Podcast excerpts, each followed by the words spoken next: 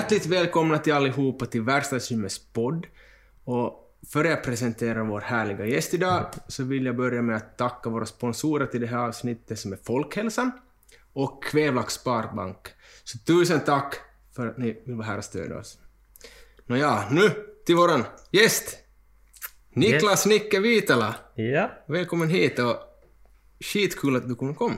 Tusen tack, det är roligt att få vara här och det här är ju också lite som ett hemmaplan för mig i och med att jag är uppvuxen nästan där på gården, granngården. Min mamma och morfar bor där och som du vet så har jag ju hunnit leka en hel del där och ja. Klippt gräs en hel del. gräs en hel del där, ja.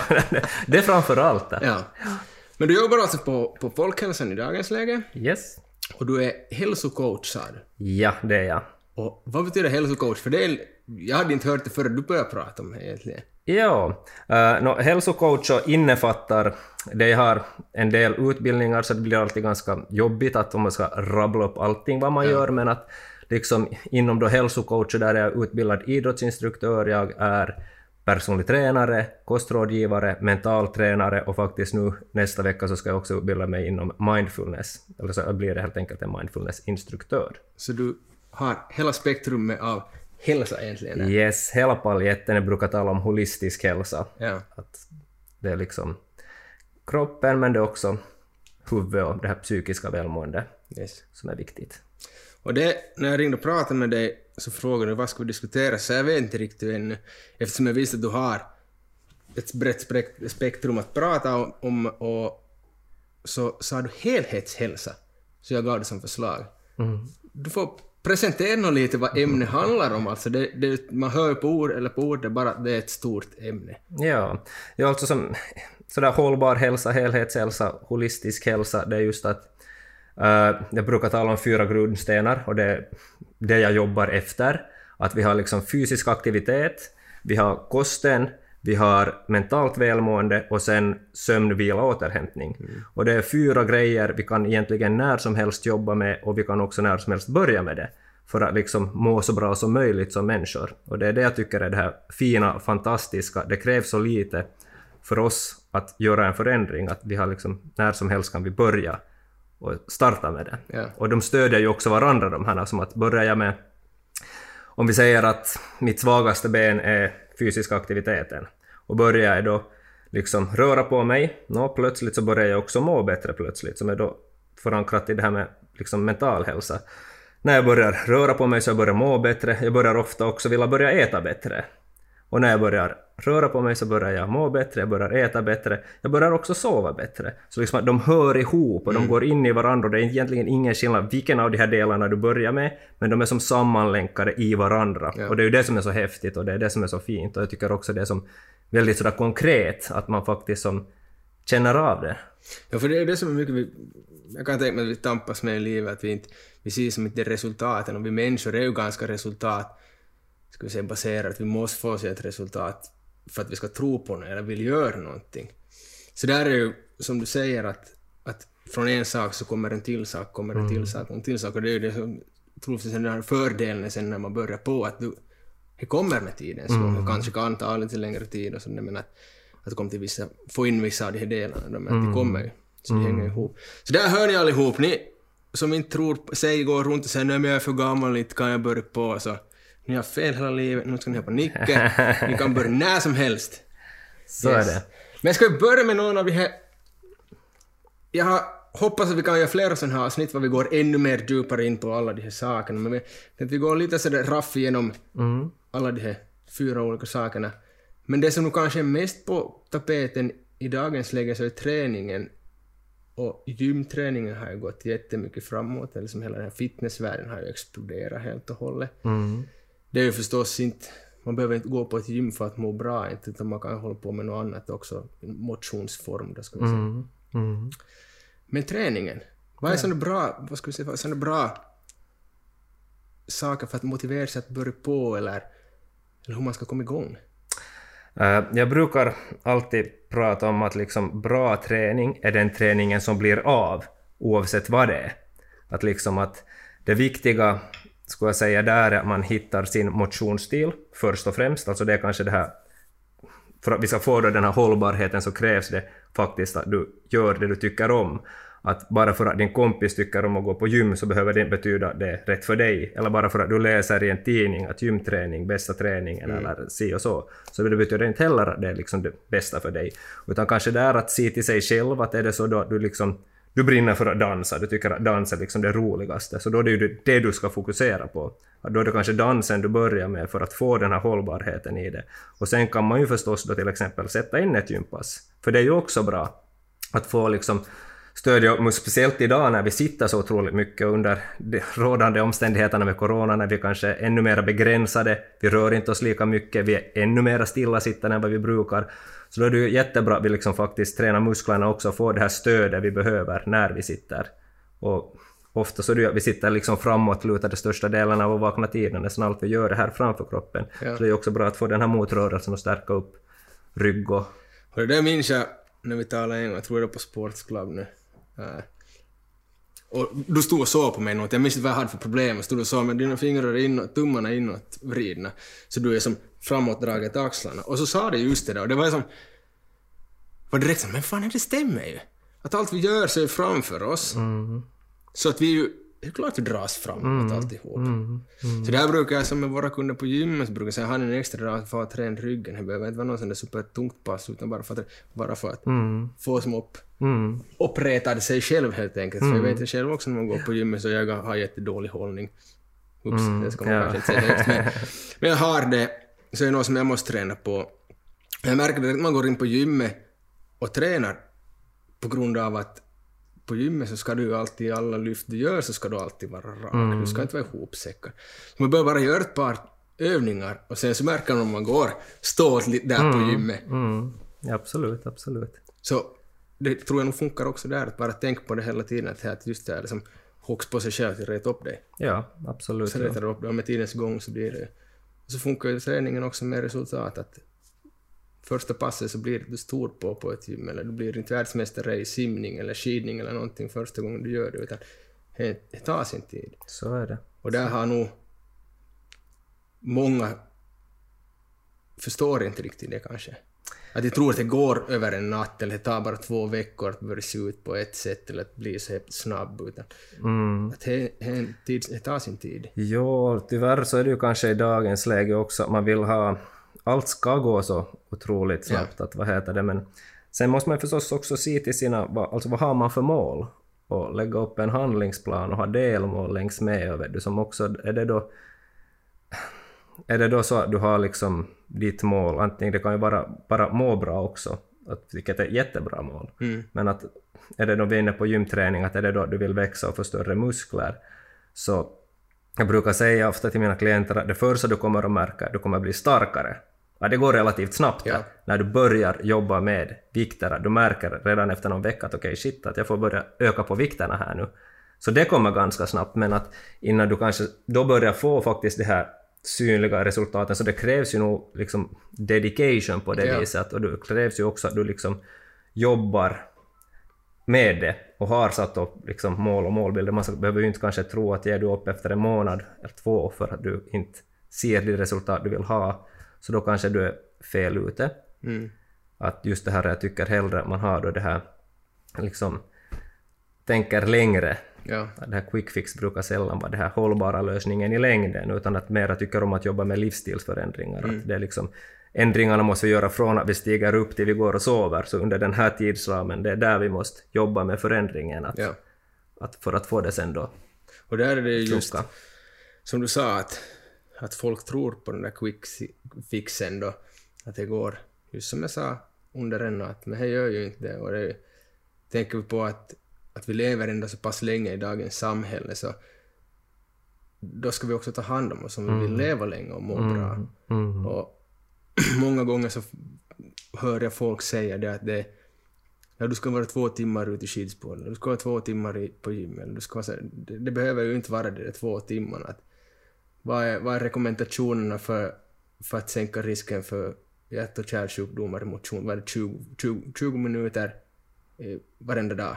Ja, däromkring Ja. 30, 20-30 minuter. Och desto mer förstås, desto mer hälsosammare det är förstås. Men, men att om vi tänker att vi tar 15, 20, 30 minuter av vår vardag att bara gå ut och gå i rask takt. Mm. Mm. Det är inte så mycket tid. Det. No, där igen så tillbaka till det där att den träningen, bra träning är den som blir av. Liksom Ja. att är, det, är det 20 minuter promenad, det är super! Alltså det är liksom jättebra. Liksom, då är hälften vunnet. Ja. Och sen då kanske någon gång det blir längre, någon gång blir det mindre. Och det är helt okej att livet är i rörelse, och, men att just att 20 minuter är bättre än ingenting. Att det, får du till det så hälften vunnet. Det är helt fantastiskt. Och det är kanske det vi ska måste komma ihåg också. Många gånger kanske det blir lite sådär att, ja, men att jag fick inte få till gymmet idag så det är lika bra kan jag liksom skippa att göra någonting alls. Utan att kanske man alltid har tillgång till gymmet heller. Då kan man ta den där promenaden eller den där länken eller vad det då sen kan vara. Och i varje fall dagens tider med corona.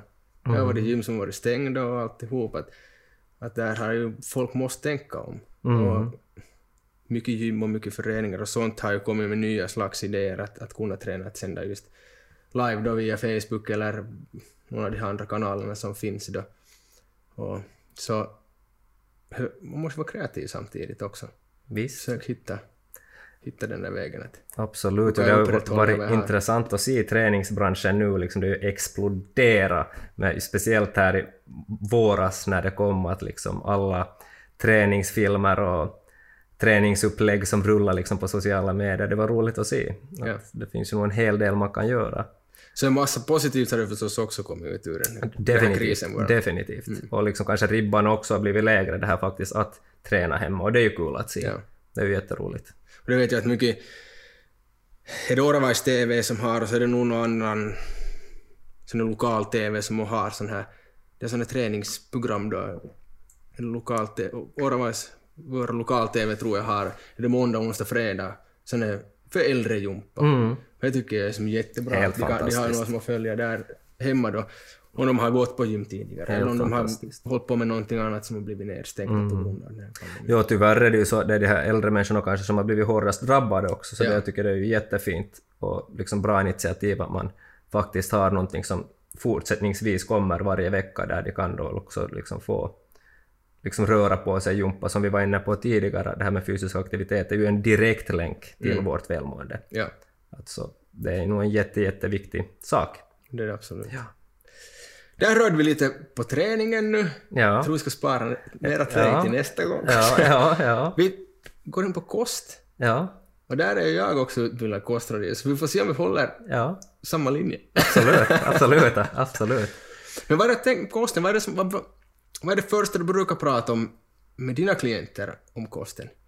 Eller vad de ska börja tänka på till först för att som komma igång med den?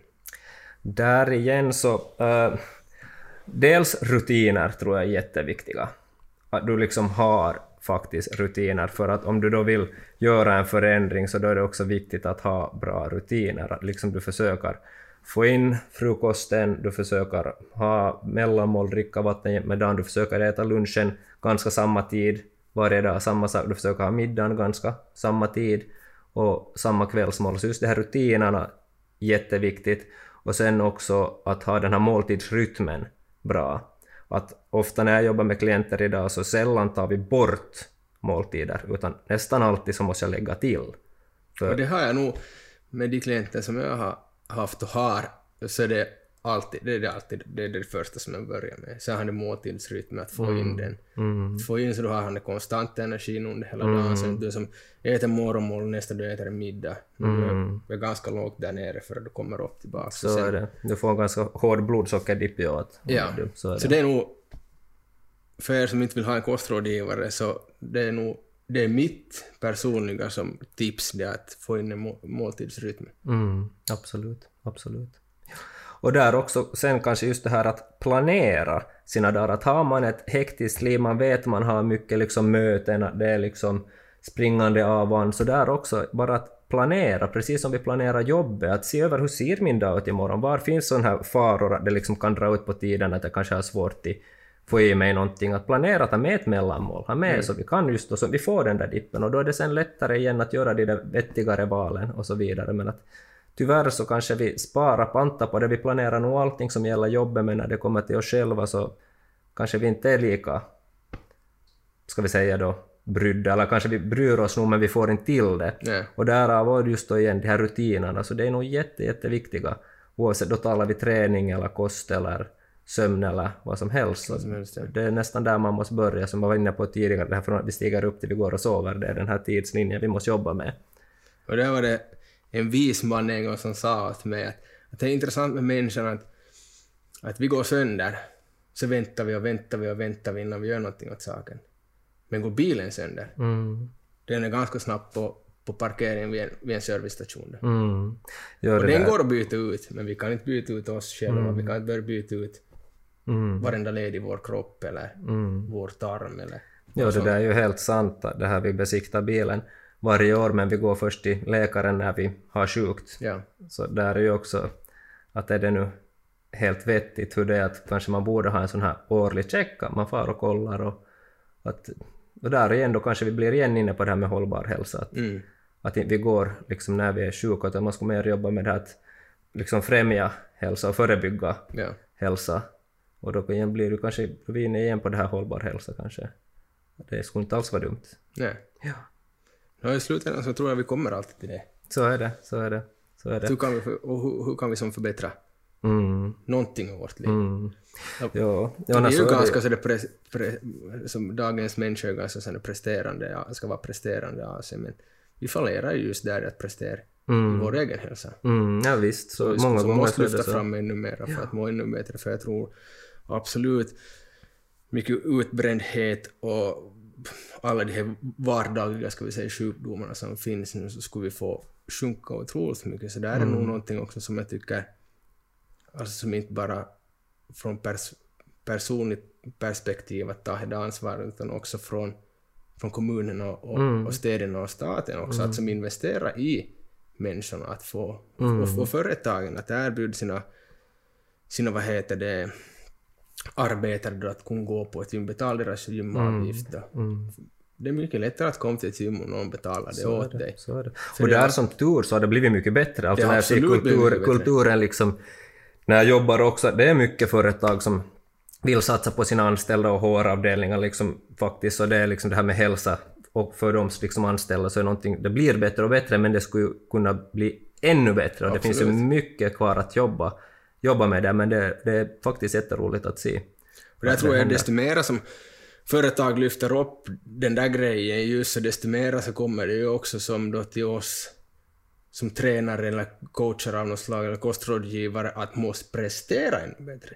Så det triggar ju oss att utveckla oss ännu mer. Mm, mm, Så det ger ju sin, det är ju som något positivt.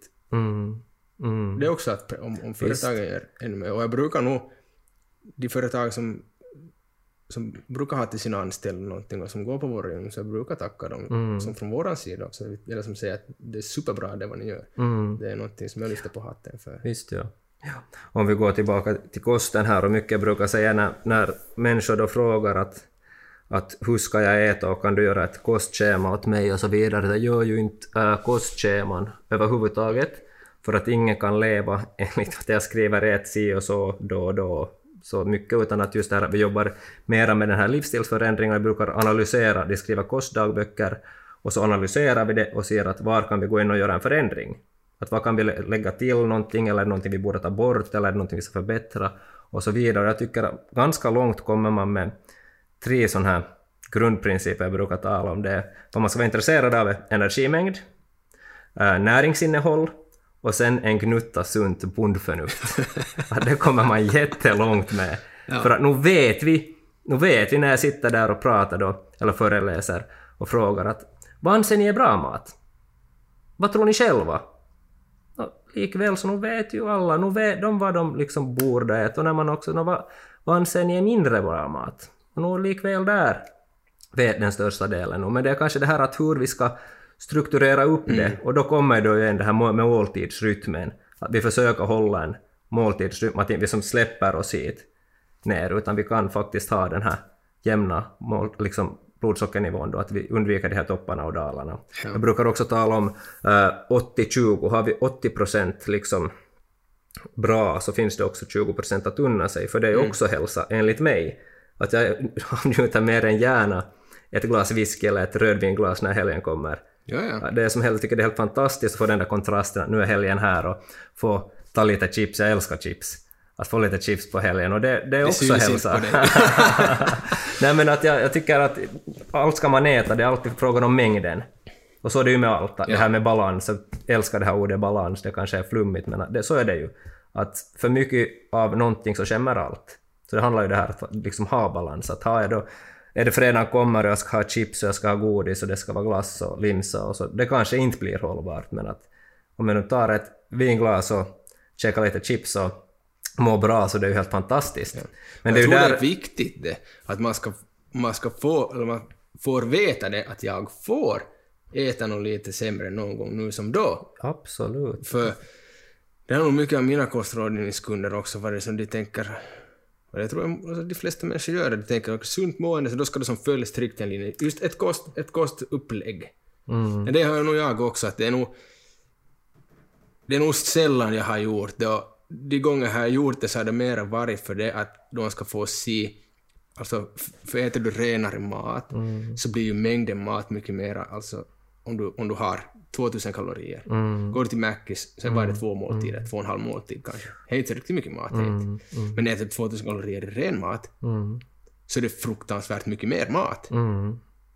Så det har varit mer där att som vi bevisade det att se, äter du så här så, så här mycket mer ska du måste äta för att du kom, Ja, kom dit. ja. Och där kan det många gånger vara svårt för folk att komma dit, just om de har ätit, ska vi säga, sämre. Mm. För nu spelar det en roll det om du äter sämre så då har du, ska säga, magsäcken är mycket mindre då Mm. också. Och har du utvikning, du känner dig mättare mycket snabbare för att det är mycket mindre mat ju. Mm. Så där har jag nog, de gånger jag har lagat upp till det och jag sagt det här är inte någonting som du följa utan det här är nog mer som det som du får, se, testa ett så vet ungefär mängdmässigt alltså som matmässigt. Då. Ja. Jo, där att har vi en stabil grund att stå på så det är ju ganska bra lähtökohta att vara därifrån. Att jag Ja. brukar tala om att försöka skapa en grund av mat, liksom mat som inte har någon innehållsförteckning. Att du vet vad det är liksom, att potatis är potatis, vi försöker skapa morot är morot, vi försöker ha mycket sånt i vår baskost Ja. och när vi lagar mat. Så då är vi ganska safe. Och sen skulle vi, tror jag också måste lära oss, eh, mycket människor så just väl när de unnar sig så blir det det här de börjar må dåligt efteråt. Och det är också att vi skulle måste lära oss väl när vi ska njuta, vi ska få den här 20 procenten som vi ska njuta av, då ska vi också njuta, liksom också det här med mindful eating. Att vi liksom slafsar i oss utan att liksom faktiskt känna de här smakerna, vad i det, njut. Det tror jag vi ska måste bli bättre på som människor faktiskt, att njuta. Och då efter att vi har gjort det liksom slafsa i oss och så kommer det här oj nej, att varför gjorde jag det här nu och så mår vi dåligt. Och för då, då tappar du liksom sin mening. För det ska ju vara en njutbar stund. så där igen, där också tror jag vi har mycket att träna på lära, lä, lära oss att faktiskt sen då också njuta väl när vi är där och vara i det. Just det här mindful eating tycker jag är någonting som är också jätteintressant. Som alla kan testa på, att det är just att känna smakerna, hur är konsistensen och så vidare. Ja, det, och där var det mycket... Det, det var intressant att se då när jag gick den här kostrådgivarutbildningen på Folkhälsan. Så diskuterade vi då med, i gruppen att, att hur vi vill att... Vad som är mat alltså. Vad som är... eh, hur det ska se ut på tallriken, hur det ska smaka och alla sådana saker. Det är ju också sådana viktiga saker. Att äta kyckling och ris resten av sitt liv så det finns nog inte någon människa som gör det inte. Med de samma kryddorna och alltihop. Nej. Och det, det, det är ju inte det som det handlar om. Nej. Det, är att man måste hitta sig, hitta sig själv i kosten också. Att vad, absolut. vilka smaker, hur vill du som... Vill du till och med börja lägga upp sig ser det ut som på en restaurang? Alltså du har bara någon liten Mm. Ja, fint ja. Men gör det då. Ja, visst, det är ju, det är ju jättehärligt att liksom, det är speciellt under de här tiderna, Ja. att lyxa till det där hemma lite. Nej. Och det har vi nog gjort vi. Ja, fantastiskt. Lagar fina, fina stekar här hemma. Ja, härligt. Ja, det är fantastiskt. Super. Men det har ju funnits där extra tid nu också. Och det är nog... På sätt och vis har det varit en bra, bra tid att kunna börja på med just sådana ändringar. Mm. Att klart, det är just kanske inte... Har du tagit en kostrådgivare eller en, en PT eller något sånt, då har du kanske inte kunnat gjort det i träffarna. Mm. Som, som du normalt kanske skulle vara van med att göra, eller så som det har blivit presenterat förr. Mm. Men det har ju på det sättet kanske varit en bra tid att börja på, för att det har det har varit lite lugnare. Barnens hobbyn kanske inte har varit så mycket av dem och sådana saker. Ja, just det här i den, just den här hektiska vardagen som Ja. många, många människor finner sig i och säkert speciellt mycket just barnfamiljer. Det är mycket skjutsande och körande och barnens aktiviteter att man kanske många gånger glömmer bort sig själv också. Så det har ju kanske varit, vad jag har hört av många som har sagt att det varit positivt just att det varit skönt att vara hemma med familjen och man har fått mycket tid till annat och man kanske också haft möjlighet att stanna upp och fundera lite och barnen kanske inte alls är jätteintresserade av att ha alla de här ledda aktiviteterna utan de kanske också kan vara kreativa och hitta på själv och leka själv, hitta på själv. Att mycket också idag om man ser från förr i tiden att är du i stan så inte ser du de här kvartersbarnen och med på gården och leker. Jag kommer ihåg när jag själv var liten så hade vi, bodde mitt i Vasa mitt i Skolhusgatan och där var vi ju ett gäng med barn som träffades och liksom lekte och vi körde mellan vissa områden i stan. Vi hade säkert en radie som vi rörde oss på på 10 kilometer och det var helt okej. Medan barn idag kanske är inte mycket längre än 300-400 meter hemifrån gården. Så det minskar ju hela tiden det här också hur barnen rör på sig. Det blir mer och mer det här LED-aktivitet, LED-verksamhet. Så jag tror också det är nog jättebra eller varit positivt det här att kanske när den här LED, missförstå mig, alltså LED-aktivitet är ju jättebra, det är ju nog bra barn får göra sina hobbyn och så vidare, men jag tror också det har en positiv effekt det här att de får själva vara lite kreativa och Ja. leka och hitta på. All verksamhet behöver inte hela tiden vara LED heller. För det tror jag nog man hör mera idag också som av barnen. Eh, jag har något att göra, vad ska jag göra? Mm. Där man tänker på sig själv, eller när vi var små så då var det ju med sen hen far jag. Mm. Han som bara kom hem från skolan och sen så Ja. ville man ju ut och leka. Ja. Och, och man får ju som... Man tänkte aldrig på, på distanser alltså som kompisar emellan. Mm. Att jag som växte upp i Erby och du som var i stan, så det var ju inga problem, man cyklade den där, som den där distansen alltså. Ja. Så det, var, ja, det var vardagen det. så är det. Och Så, fanns det några telefoner som du ringde och kollade, är du hemma? Du, men du cyklade ju dit till den där kompisen och sen så var inte han hemma, då cyklade du hem. ja, så är det. Så är det. Inte var det någon som var sådär... Ja, det var tungt. Det var mycket vardagsmotion tror Det jag. var absolut det. Så det är är lite sådär... Hur kommer den här vår... Mina barns generation se ut? Mm. Nej, det är mycket stillasittandes. Det är mycket mindre som fysisk aktivitet. Klart att det hobbyerna är där, men att just, just det som jag sa att, att Ja, den här man kreativa for iväg, sidan, Ja, man, man liksom- for iväg ja. och, och tänkte aldrig på att det var som långa sträckor man for, Mm. utan det är nu kanske först nu som man var sådär herregud alltså. Jag minns en gång så cyklade jag 100 kilometer på en dag, Mm. på en fredag, och då var jag ju som i skolan halva dagen. Ja, Jag ja. tänkte aldrig på att det var 100 kilometer. Inte tror jag nog att någon av mina barn skulle sätta sig på cykeln och få 100 kilometer idag inte. Ja, ja, precis det.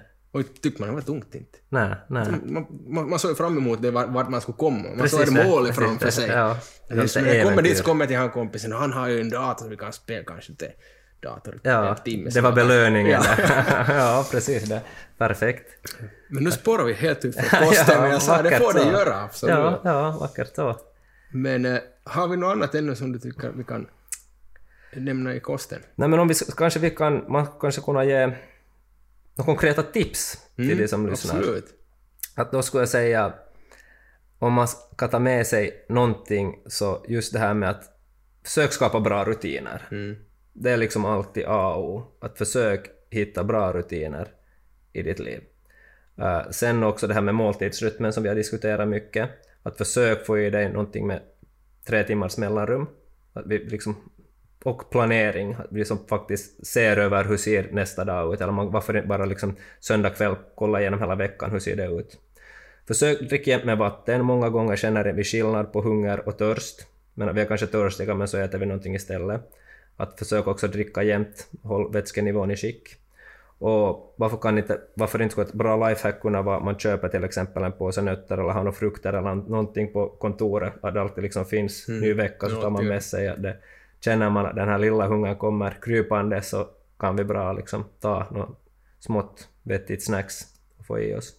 Och där är ju också tillbaka till måltidsrytmen som vi nu har haft upp jättemycket Ja. nu då. Men där, nu förstår ni att det är viktigt, eller det är en bra sak att tänka på.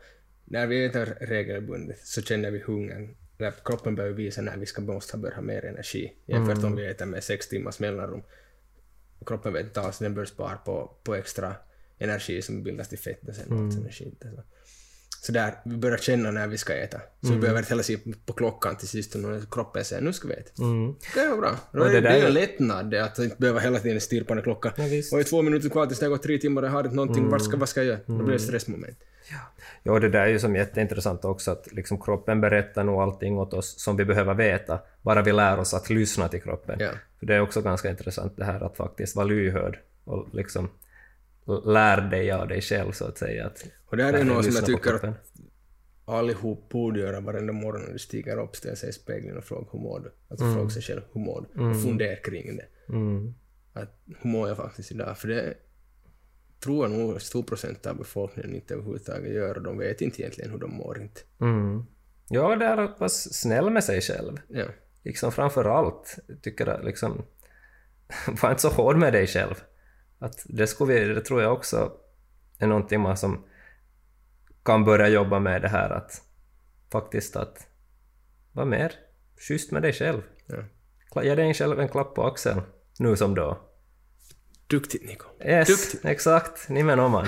Så. Nej men alltså på riktigt Nej, alltså. men jag tror- absolut, jag håller med. jag tror det, det skulle vara som en jätte, jätte, jätteviktig sak.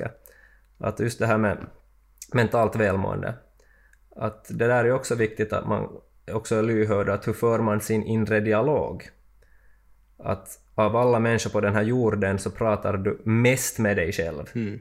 Att vad säger vi till oss själva? Att bygger den dig eller motarbetar den dig? Du kan ju tänka dig att är det någon person som stiger upp varje dag och liksom har då dumma tankar om sig själva, det är liksom att jag är inte tillräcklig eller jag är inte bra eller vad det nu då sen kan vara, det där klarar jag inte. Eller en sån här klassiker att vad heter det, oj jag är så trött, oj jag är så trött. Nå, vad tror du den här personen är? Högst antagligen väldigt, väldigt trött. För här kommer det intressanta, att vår hjärna kan inte sk- skilja på vad som är tanke och på vad som är verklighet. Så då förstår du att om jag går hela tiden varje dag och intalar mig själv att jag är så trött. Jag är så trött. Så då likväl så är jag trött. Och det här finns en ganska rolig grej vi kan testa att göra på dig att Oj nej. jag skulle vilja... Du, du får stoppa ut handen så här. Och så får du stänga dina ögon. Och så får du ta några djupa andetag. Du får andas in genom näsan och djup andning, andas med magen. Ska jag blåsa ut genom munnen eller Du kan blåsa inget, vad som känns bäst. Du kan blåsa ut... Sätt dig bekvämt. Den här soffan är dålig, man sitter i trak här. Du får sätta dig bekvämt. Så tar du några djupa andetag, slappnar av, kommer ner i varv. Bara andas i lugn och ro. Och när du känner att du börjar lite landa i dig själv så ska du få testa att visualisera att du håller i en citron i din hand. Går det? Ja. Kan du se i, i ditt inre hur du håller i citronen i din hand? Den är kanske mer eller mindre sådär så det hoppar dit, hoppar bort, hoppar dit, hoppar bort. Ja, det, det är helt okej. Sök bara landa i dig själv.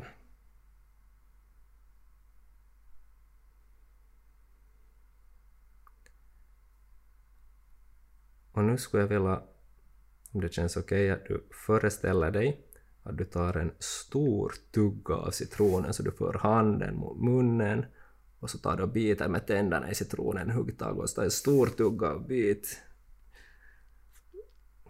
Hur smakar det? Surt. Du får öppna ögonen igen. Vad hände någonting? Fick du, fick du en ökad salivproduktion eller smakade surt? Stramade till i gommen? Jag vet inte, jag tror det är svårt att göra det. Kameror och allting. Eh, det, det som jag märkt, eh, som jag sa åt dig också, att jag har svårt att visualisera. Jag ser handen framför mig, men det, hur ska jag förklara det som på en film när du vet, liksom trollar dit någonting och så försvinner det Ja. och kommer dit och trollar dit. Och det var ju säkert ett svårt, det var ju det där att svårt att fokusera Ja. på just den saken. Eh, kanske jag lite mera salivutbrytning när man som, Ja. på grund av att man trodde att man skulle äta Ja. någonting. Men det är intressant att liksom... Du, du, du åt väl inte en citron på riktigt, eller hur? Men jag tror inte. Nej. och ändå så reagerar din kropp precis som att du skulle bita in citron på riktigt. Alltså helt samma sak händer. Att vi liksom ofta får man stramma till i gommen, vi får ökad salivproduktion, beskt, det drar till. Så Så det här är just när jag, när jag skulle bita så här stort som man bara... Ja. Och försöker vara som... försöker pressa in Ja, och det här brukar jag just göra för att visualisera just det här att vår kropp, eller vi- kan inte skilja på tanke och verklighet. Så det här är en ganska bra övning man kan göra för att simulera det. Så där då återigen till det där att om vi liksom jämt och ständigt har negativa tankar så inte är det riktigt bra för oss inte. Nej. Så därför också att det kan vara helt bra ibland att bara stanna upp. Liksom, hur mår jag idag? Hur liksom för jag min inre dialog? För som jag var inne på tidigare, av alla människor på den här jorden så pratar du mest med dig själv. Så var, var nu säker på att du liksom säger rätt saker och bygger dig. Så där Det, igen. det låter ju ganska enkelt. Hej, hallå. Om du talar med dig själv så börjar tänka positivt. Mm. Men inte är det kanske så riktigt enkelt sen. Nej, och liksom det där igen så, det där ska man ju vara försiktig med. Liksom hissen går upp och hissen går ner. Alltså livet är ständigt i rörelse. Vi har bra dagar och vi har dåliga dagar och så är det och så får det vara. Det är ju inte farligt att liksom alla har vi sämre dagar och liksom det är ju helt mänskligt. Men det är ju det här att om du jämt och ständigt som på repeat har de här liksom dåliga tankarna, dåliga tankarna, så då kan det ju vara bra liksom att bli observant över det, att okej att... Och kanske också då kan det vara bra många gånger att utforma någon form av plan. Har man något mål i sitt liv? Har man någonting liksom som får pulsen att slå extra hårt? Och kanske försöka få in mer av det i sitt liv då. Jag brukar tala om att man ska åtminstone en gång om dagen göra någonting man tycker om. En lyx om dagen. Att försök faktiskt in det här att göra åtminstone en sak som du själv tycker om. Är det då sen att läsa en bok eller träna eller umgås med vänner eller vad det nu sen kan vara men att en gång om dagen i alla fall tycker man borde göra någonting man själv tycker om. Det låter, det låter lite, alltså en sak. Alltså som, Mm. Klart saken kan vara ganska stor och kräva visst antal timmar då, eller minuter eller något sånt här, men, men jag tror nog absolut att man ska måste göra, ta den tiden och göra just det som du vill. Att är det då när du kommer hem från, från jobbet och före du ska börja koka mat, att Mm. Sätta sig ner så, så, och läsa en bok en stund eller Ja. kolla på ett YouTube-klipp. Ja, no, vi, vi, Eller lyssna på den här podden! Vad, exakt, why not? Vad nu bättre än det? Det är ju helt fantastiskt. Eller liksom lyssna på din favoritlåt. Ja. Så får det liksom att bli taggad och upprymd. Att, vad nu bättre än det? Så att försök få in de här grejerna helst så mycket som möjligt. Att för egen del, min stora passion, nu har jag ju glädjen att få jobba med min passion, och vilket då är fysisk aktivitet. Att liksom, det är det bästa jag vet, så har det alltid varit. Så liksom för min del är det ju det här att när jag får... Stiga far- upp på morgonen så du får du hela dagen göra vad du vill. ja, att jag, det är liksom mitt ankare. Det. Jag, jag älskar att få träna. Som vi, innan vi satt på kameran och här pratade vi om det här liksom att, att i dagens läge så lever vi väldigt mycket upp i huvudet. Och man måste också lära sig att vara i kroppen mera. För min del också är det på sätt och vis att som styrketräna är en form av meditation för mig också, för att jag är också väldigt mycket i kroppen när jag tränar. Att det blir en sån där flow-känsla. Och det har jag mycket när jag började träna. Jag har absolut inte tränat lika länge som dig, därför är jag inte lika stor som dig. jag skojar. Men det märktes som med, med gymträningen för mig, jag var... Jag ska väl borde se det här på kamera, men man ska väl vara ärlig. Jag såg gymträning före jag började träna själv på gym, så såg jag de som gick på gym så var de som var så missnöjda med sin kropp eller något där. Helt, totalt, jag skäms ju ögonen ur mig att säga vad jag tänkt. Mm. Men jag måste vara med mig själv och kunna säga vad, vad jag som har fel i livet också. Mm. Men sen när jag började träna så alltså, inte bara det att, som mina mål var ju att, att, att bygga muskler, jag har inte varit på det sättet att träna styrka eller kondition, utan jag har bygga, bli byggmuskler, jag forma min kropp. Mm. Eh, men jag insåg ju som hur mycket mer psykiskt starkare jag blev då. Mm. Av det där att, att, att pusha mig själv och just det här, det här mind connection mellan hjärna och muskel. Mind muscle connection. Ja, den kommer ju, den ska du absolut försöka eftersträva om du ska bygga dina muskler. Mm. Mm. Eh, Så den kommer där, där var jag med i kroppen och sen det att pusha mig själv. Och det var det som jag som fastnade och älskade i gymträning. Det där, när jag märkt att jag gick förbi huvudet. Mm. Att huvudet du orkar fan inte någonting mer. kroppen orkar alltid mer än vad huvudet orkar. Mm, ja, är Och det mycket... var det som jag fann pleasuren jag fick av att träna. Och shit, nu är jag förbi huvudet. Hoho! Mm, mm, Nu kan vi göra ännu mer. mm. Nej, alltså ofta så orkar vi nog mycket mer än vad vi tror om oss själva. Och liksom, jag brukar säga, eller som för egen del så, vad heter det, jag är alltid fascinerad över det här att vad vi klarar av och vad kroppen kan och det här att liksom vara stark, alltså det som... Jag tycker det är otroligt häftigt och sen då, liksom som en bonus är det ju det här att man liksom, tycker inte om att prata mycket som kropp och jag tycker man ska inte fokusera så mycket på kroppen utan mer det här liksom vad kroppen kan göra. Mm. Ja, det är ju dessutom jag tycker det är liksom häftigt att liksom du kan vara si och så stark. Du, du kan vara si och så snabb, du kan vara si och så explosiv, du kan hoppa så där högt, du kan simma så där snabbt. Jag tycker om den här bredden i hela fysisk aktivitet, vad vi kan göra med kroppen. Och sen liksom som en bieffekt, eller som en bonus på det, så kan du då också forma din kropp om du så vill. Men äh, det, jag tycker det är som fascinerande det här, vi människor, vad vi klarar av och vad vi kan. Och det är häftigt. Ja, där är det som... Vem som helst kan få ut och springa. Mm. Hur långt springer vi? När vi slutar springa så slutar vi springa för att huvudet inte orkar mer. Mm. Kroppen går ända tills inte fötterna går mer. Mm. Tills du har krampen eller tills du har så- såna jävla skavsår så att du- kan inte lyfta på den foten mer. Men vi slutar oftast före, före det, vi kommer så långt. Mm.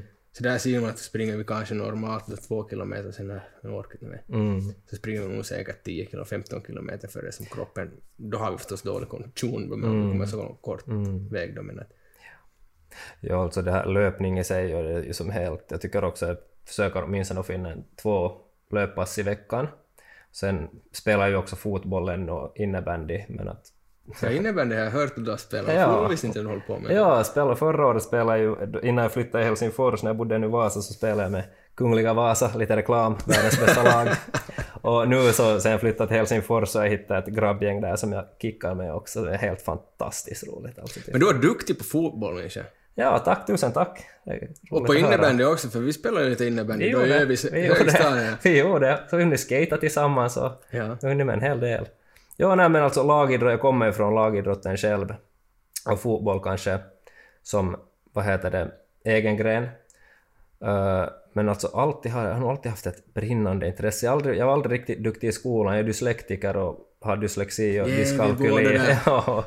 och dyskalkyli och koncentrationssvårigheter fick jag allt på papper. Att skolan var kanske ganska tuff för mig som liten det här att måste sitta still och kanske inte alltid hänga med och så vidare. Och man hade så mycket energi i kroppen och man ville bara, bara ut och springa och alla gånger blev det kanske inte så bra liksom där då, men att jag alltid haft den här idrotten på något vis som min stöttepelare och där har man alltid fått vara stjärnan och där har man alltid fått vara duktig. Och på den vägen är det att jag, som jag sa tidigare, att jag var en av de där lyckligt lottade som i ett tidigt skede visste vad jag ville bli och vad jag ville göra. Att redan på sexan visste jag att jag skulle jobba med idrott. När jag kom till högstadiet så var det ett klart val att jag skulle börja på Norrvalla och studera till idrottsledare. Och där är jag. Där har du lämnat Där är jag lämnat. Nu jobbar jag på folkhälsan utbildning som då där utbildningen är också. Nu har jag flyttat till Solvalla idrottsinstitut i Esbo men i alla fall det är samma firma. Och det är jag lycklig lottad över och det är jätteroligt. Det är jätte... Och jag tror nog det är viktigt, där är det många också som i dagens samhälle som mår psykiskt dåligt på grund av att de gör saker som de inte egentligen skulle vilja. Mm. Och det är klart det att det kan vara svårt att, att bara sluta börja vad man vill, för kan, man måste ha utbildningar för att kunna jobba med det och hit och dit. Så det. Mm. Men jag tror nog det kan vara bra att alltid för, som sträva efter den där drömmen man har. Man, måste börja, man, man kan ju inte bara som... Man kan ju bara tro att som vi nu som har gymmet, ja att men vi, vi öppnar ett gym och sen öppnar vi tio gym på, på två år. Mm. Det är ju helt totalt omöjligt det. Det är klart om jag vinner på Lotto då kan jag göra det men, Mm. men att börja småskaligt. Absolut. Det behöver ju inte vara så jätte, du kanske bara gör det till först bara för, för dig själv då eller sen för kanske du behöver få några kunder och, Mm. och sånt då. Ja. Och till sist så... Jag, jag försöker alltid inbilla mig det kanske dumt, men jag brukar alltid tänka att det finns inte en dålig idé så länge du tror på idén själv. Så är det. Så är Du det. kan som inte misslyckas med idén om du lägger allt som du äger och har i den. Mm. Eller, som, eller ska vi säga, du är villig att göra det. Mm. Mm. För förr eller senare, kanske inte går på ett år, kanske det tar tio år. Nej men exakt. Men brukar du säga med företag också att inte ska ett företag gå plus på de, för, de flera första åren utan det kommer först sen det. Mm, mm, Klart det finns det företagen som går flera miljoner på plus Mm. första året för det har varit en bra grej men oftast så den, den grejen lever inte så riktigt länge. mm.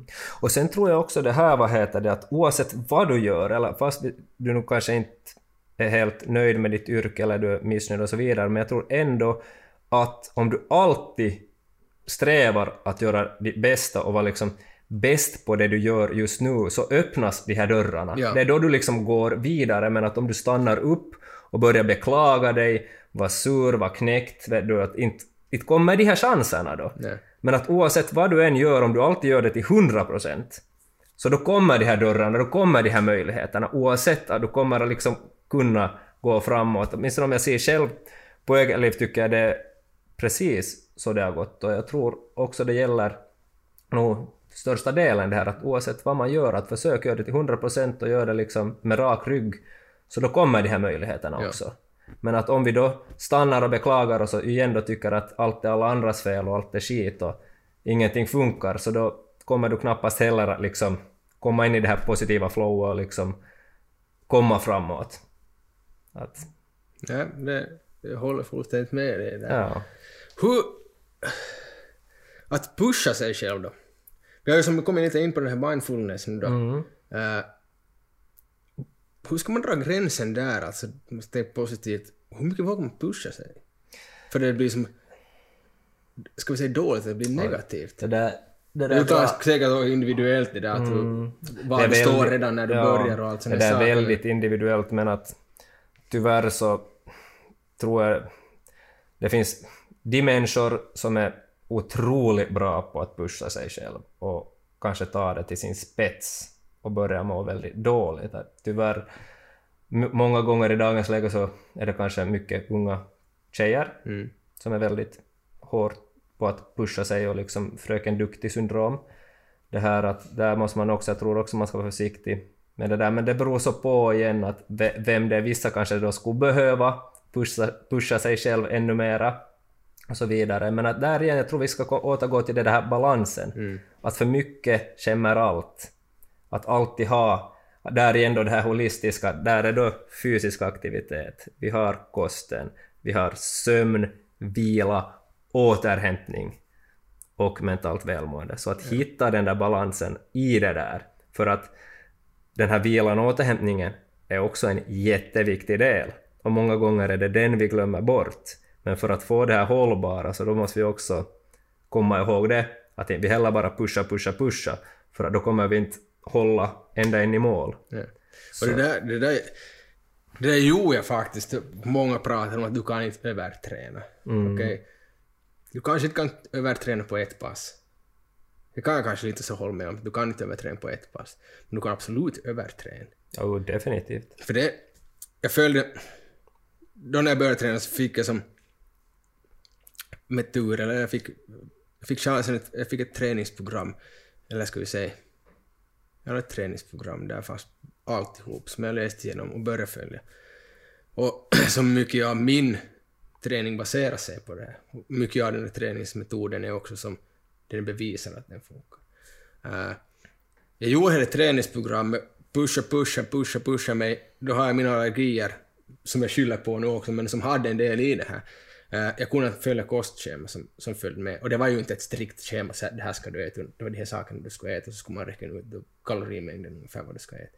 Jag följde inte, för jag kunde ju inte äta kvar, för jag har mjölkproteiner som jag inte kan äta. Jag kunde inte äta vissa saker i det där. Så- jag åt som jag åt. Mm. Sen sov jag för dåligt Mm.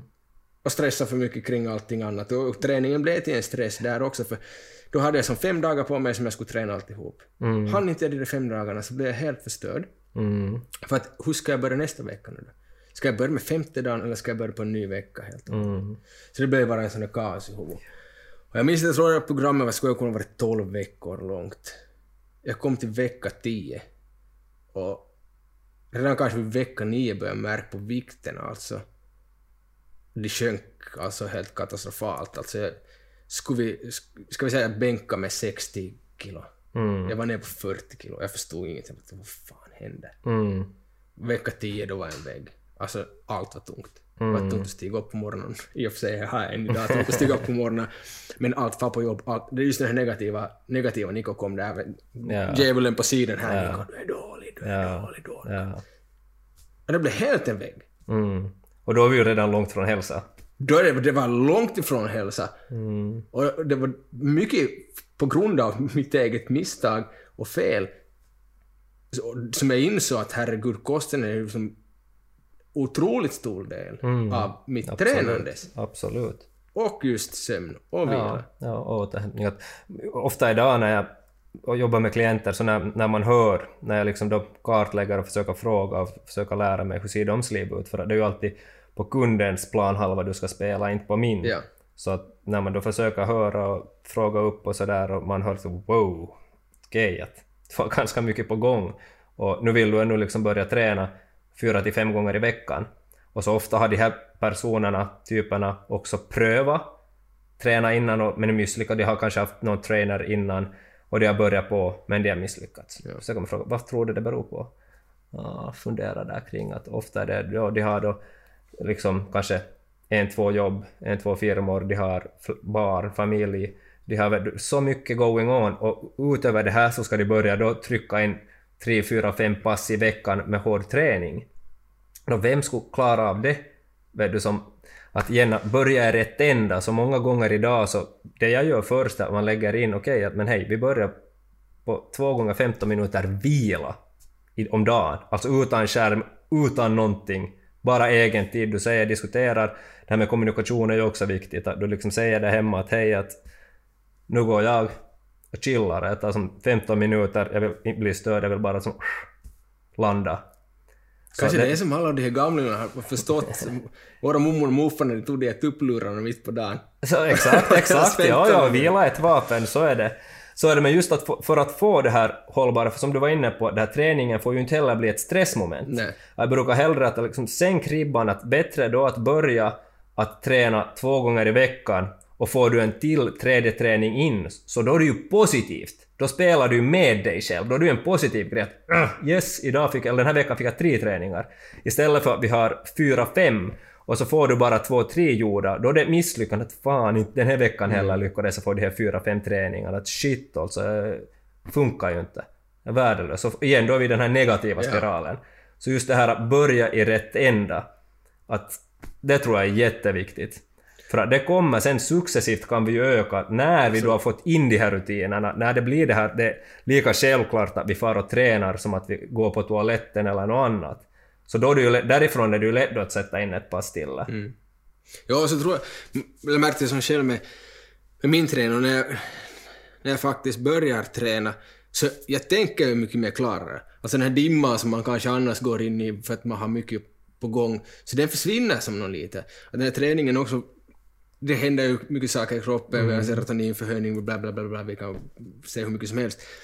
Så man blir med det så kan man också bli bättre på att planera. Och planerar vi bättre, då börjar vi se, herregud, vi har hur mycket tid som helst här egentligen.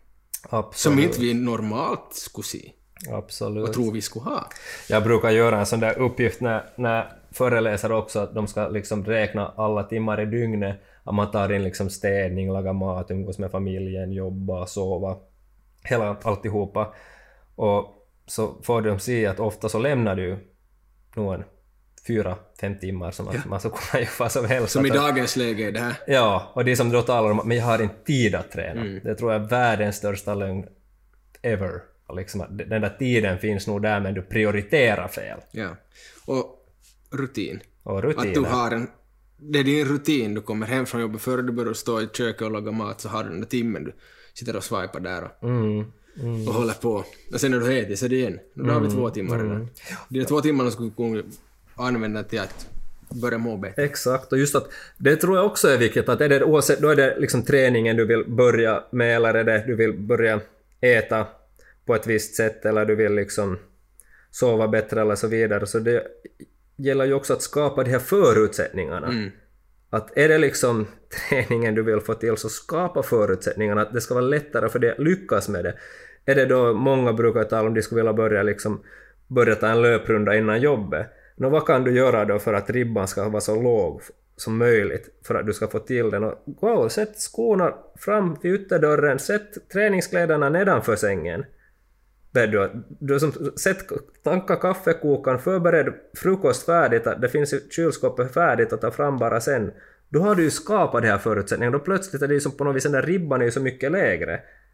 Så just det här också, man måste ju vara lite smart också där alltid, att om vi vill Men lite bondförnuft där. Lite- ja, jag tänker efter, hur kan jag göra det lättare för mig själv? Exakt, det är ju det där att bon- bondförnuft, vi är nog som jättebra på att göra det jätteinvecklat och alla, vi går igång på alla världens superdieter och här, så här ska du träna, det här är bästa träningssätt och liksom alla de här idiotiska rubrikerna som Ja. pumpas ut hela tiden och ibland så kan man bli lite smått förbannad just på allt sånt här. Det är ju som, nu vet vi alla, innerst inne så kan vi nog det här men vi gillar att göra det väldigt, väldigt invecklat. Att jag brukar mycket tala om det här back to basic. Mm. Att, att, och sen att är man osäker så ta hjälp av en tränare. Det finns jättemycket kunnig personal idag, eller personer som kan liksom träning och kost och så vidare, vad det då sen kan vara. Att om, om, du- om du är osäker så ta då hjälp.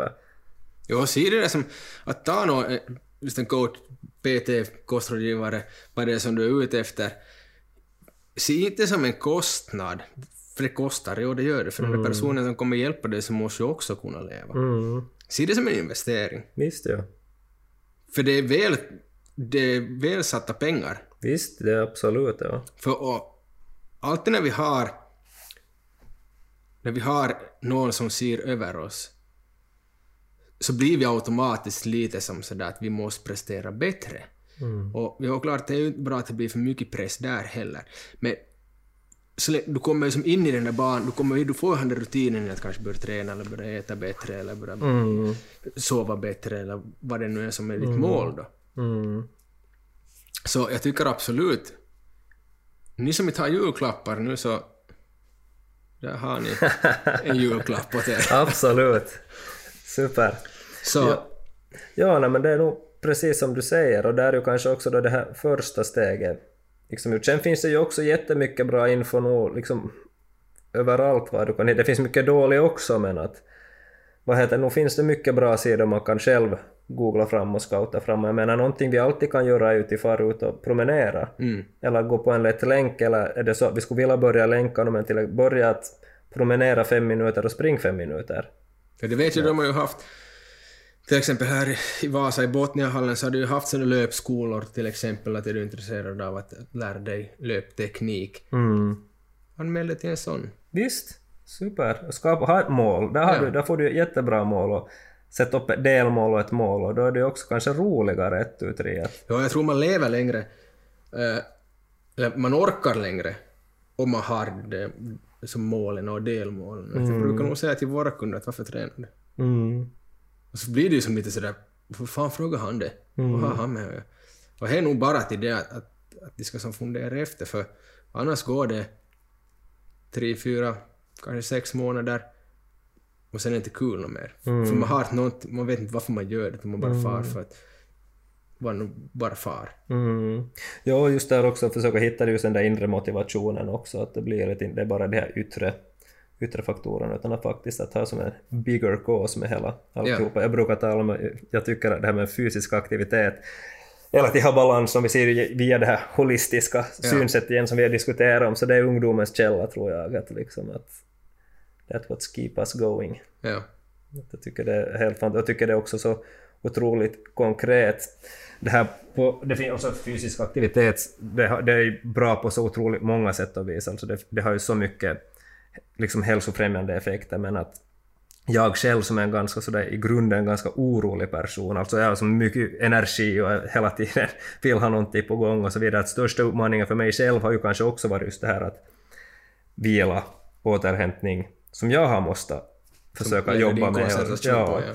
Och därav då också liksom nu den här mindfulness-kursen och så vidare men att, men att just att jag tycker det är jätteintressant att ofta om jag ska ta fram något nytt material eller fila på en ny föreläsning eller så vidare. Någonting att det krävs min fulla koncentration, ska sitta länge så att just det här, då brukar jag alltid börja med att jag far och tränar, alltså jag far ut och springer en timme.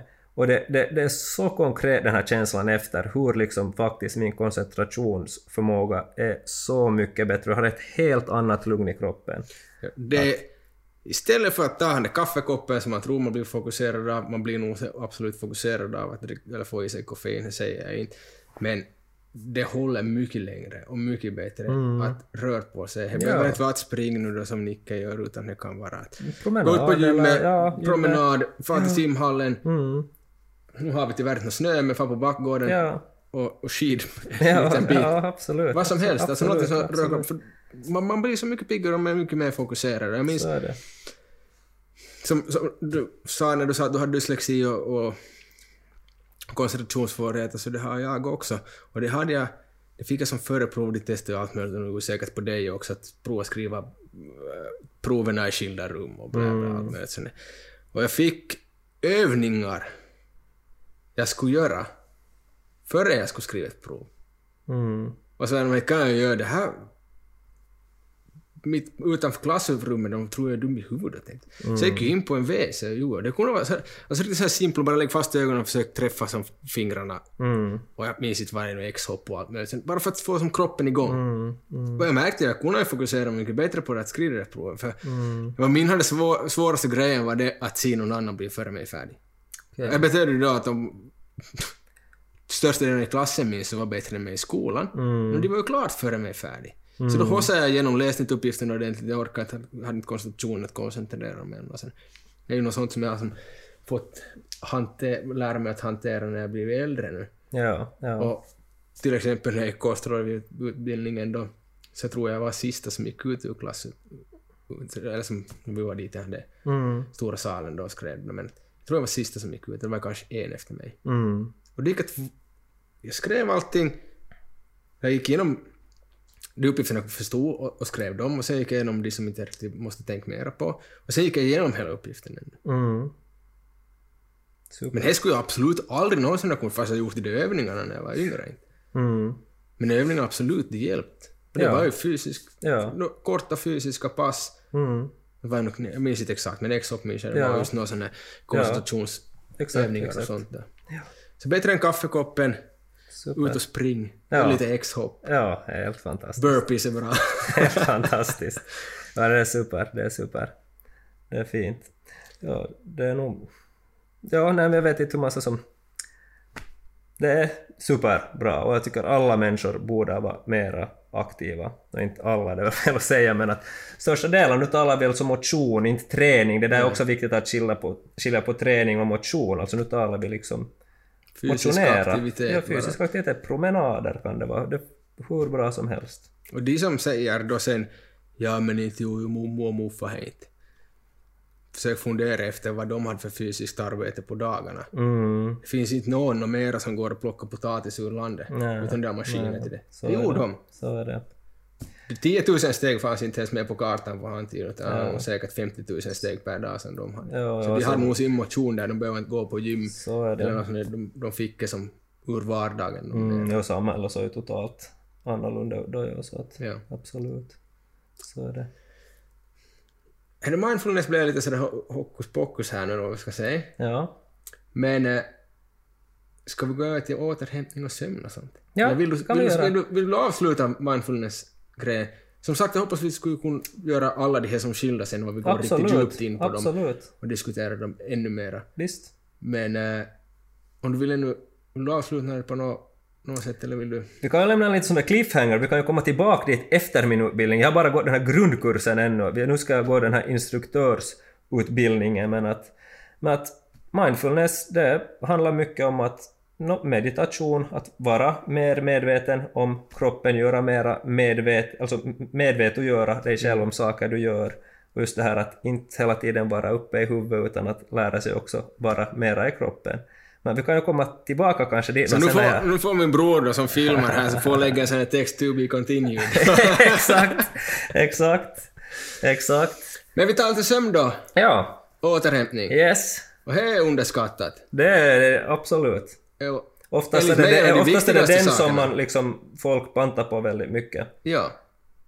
Och mycket tror jag på grund av samhället vi har. just som du sa, man kanske har två jobb, man har två företag som man håller på med. Du gör ena på dagen, andra på kvällen, det blir långa kvällar.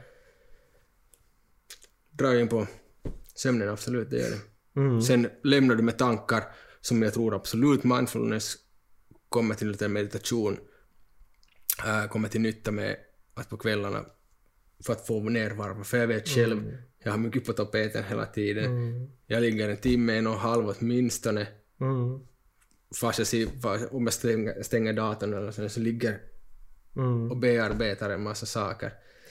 Så sådana saker får man hej ihoptryckt och få så kort tid som möjligt där så har vi ju absolut mycket längre sovtid, återhämtningstid. Visst. Mycket återhämtning kommer under sömnen, den största delen är väl Så är det. under sömntiden. Så så är det ju alltså. Vår hjärna återhämtar ju sig också liksom under tiden vi sover, att liksom bearbetar allt den har varit med om, alla händelser, alla intryck.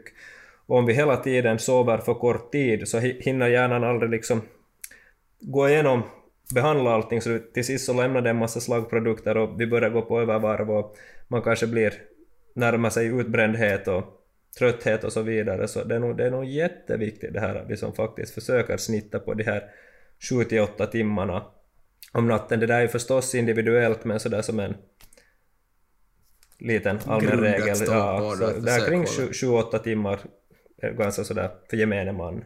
Där kan jag fråga dig en sak. Eh, vi har mycket filmstjärnor och andra sådana som jobbar.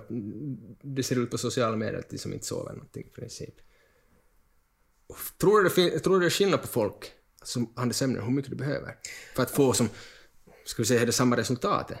Alltså det är ju klart det är skillnad på människor, det finns ju de som klarar sig på mindre sömn.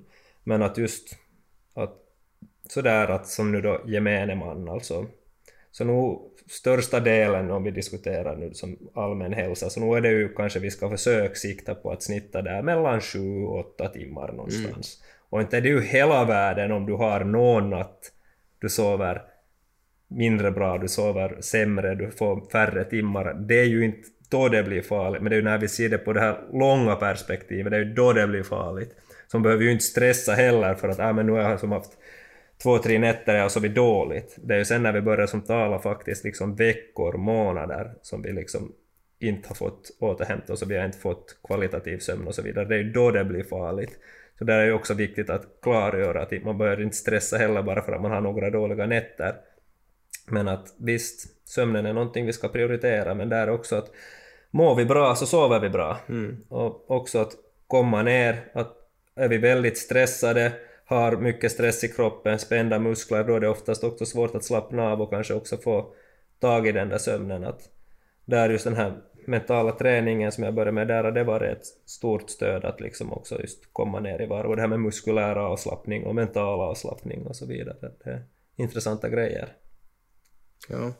Hur, vet jag inte hur expert du är på de här, många ser idag på alla de här olika skedena under sömnen eh, och har ju sina klockor idag. Jag kan erkänna, jag har köpt en klocka bara för att se vad jag har för timmar på REM-sömn till exempel, djupt sömn då, och, och lätt sömn. Mm.